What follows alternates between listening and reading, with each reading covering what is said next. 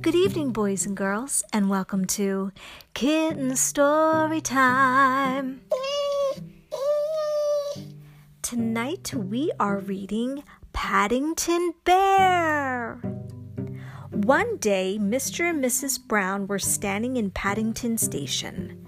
They were waiting for their daughter Judy, who was coming home from school. Suddenly, Mr. Brown noticed something small and furry behind a pile of mail bags. Look over there, he said to Mrs. Brown. I'm sure I saw a bear. A bear? said Mrs. Brown. In Paddington Station? Don't be silly, Henry. There can't be. But there was. It had a funny kind of hat and was sitting all by itself on an old suitcase near the lost property office.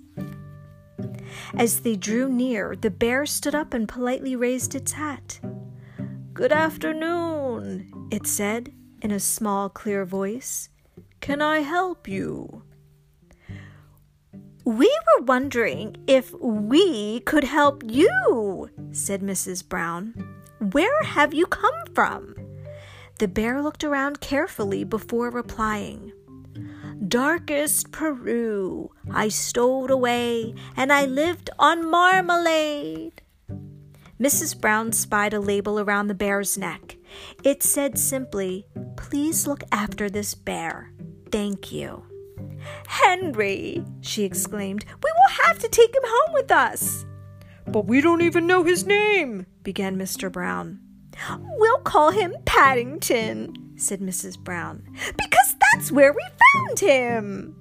Mrs. Brown went off to look for Judy while Mr. Brown took Paddington to the restaurant for that's something to this eat. This one's name is. That's right. He left Paddington sitting on a corner table near the window. He soon returned carrying two steaming cups of tea and a large plate piled high with desserts.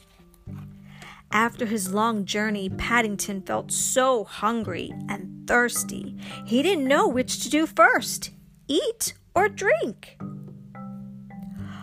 I think I'll try both at the same time if you don't mind, Mr. Brown, he announced.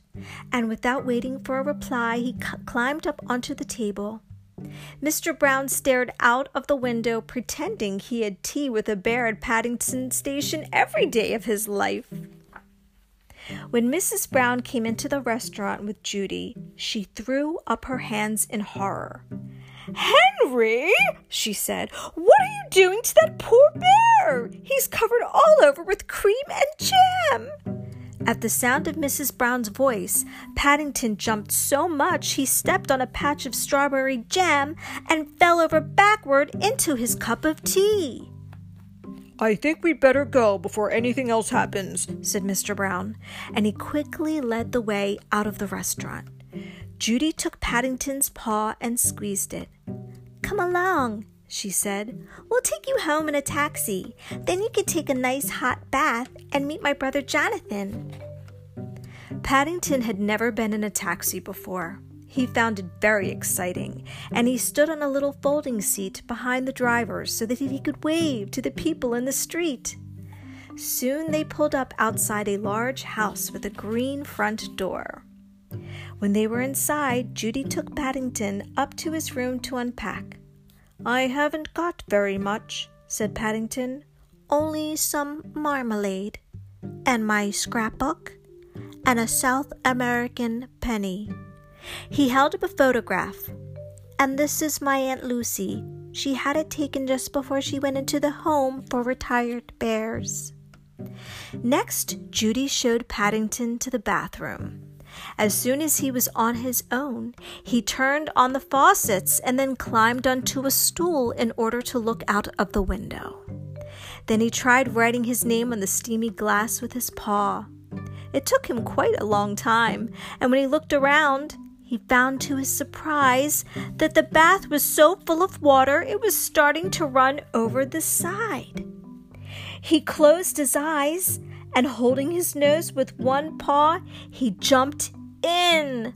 Ah! The water was hot, soapy, and very deep, and to his horror, he found he couldn't get out. He couldn't even see to turn the faucets off. Paddington tried to call out, Help! At first in a quiet voice so as not to disturb anyone, and then much louder, Help! Help! But still nobody came. Then he had an idea. He took off his hat and began using it to bail out of the water. Downstairs, Judy was telling her brother all about Paddington. Suddenly, she felt a plop. Looking up, she saw a dark, wet patch on the ceiling. Paddington! she cried. He must be in trouble. Quick! And together they raced up the stairs. Jonathan and Judy leaned over the side of the bath and lifted a dripping and very frightened Paddington out of the tub. What a mess, said Jonathan. We'd better wipe it up pretty quickly. Oh, Paddington, said Judy, I'm so glad we found you in time. You could have drowned. Paddington sat up. I'm glad I had my hat, he said. Later on, a beautifully clean Paddington came downstairs. Settling himself into a small armchair by the fire, he put his paws behind his head and stretched out his toes. It was nice being a bear, especially a bear called Paddington. He had a feeling that life with the Browns was going to be fun. The end.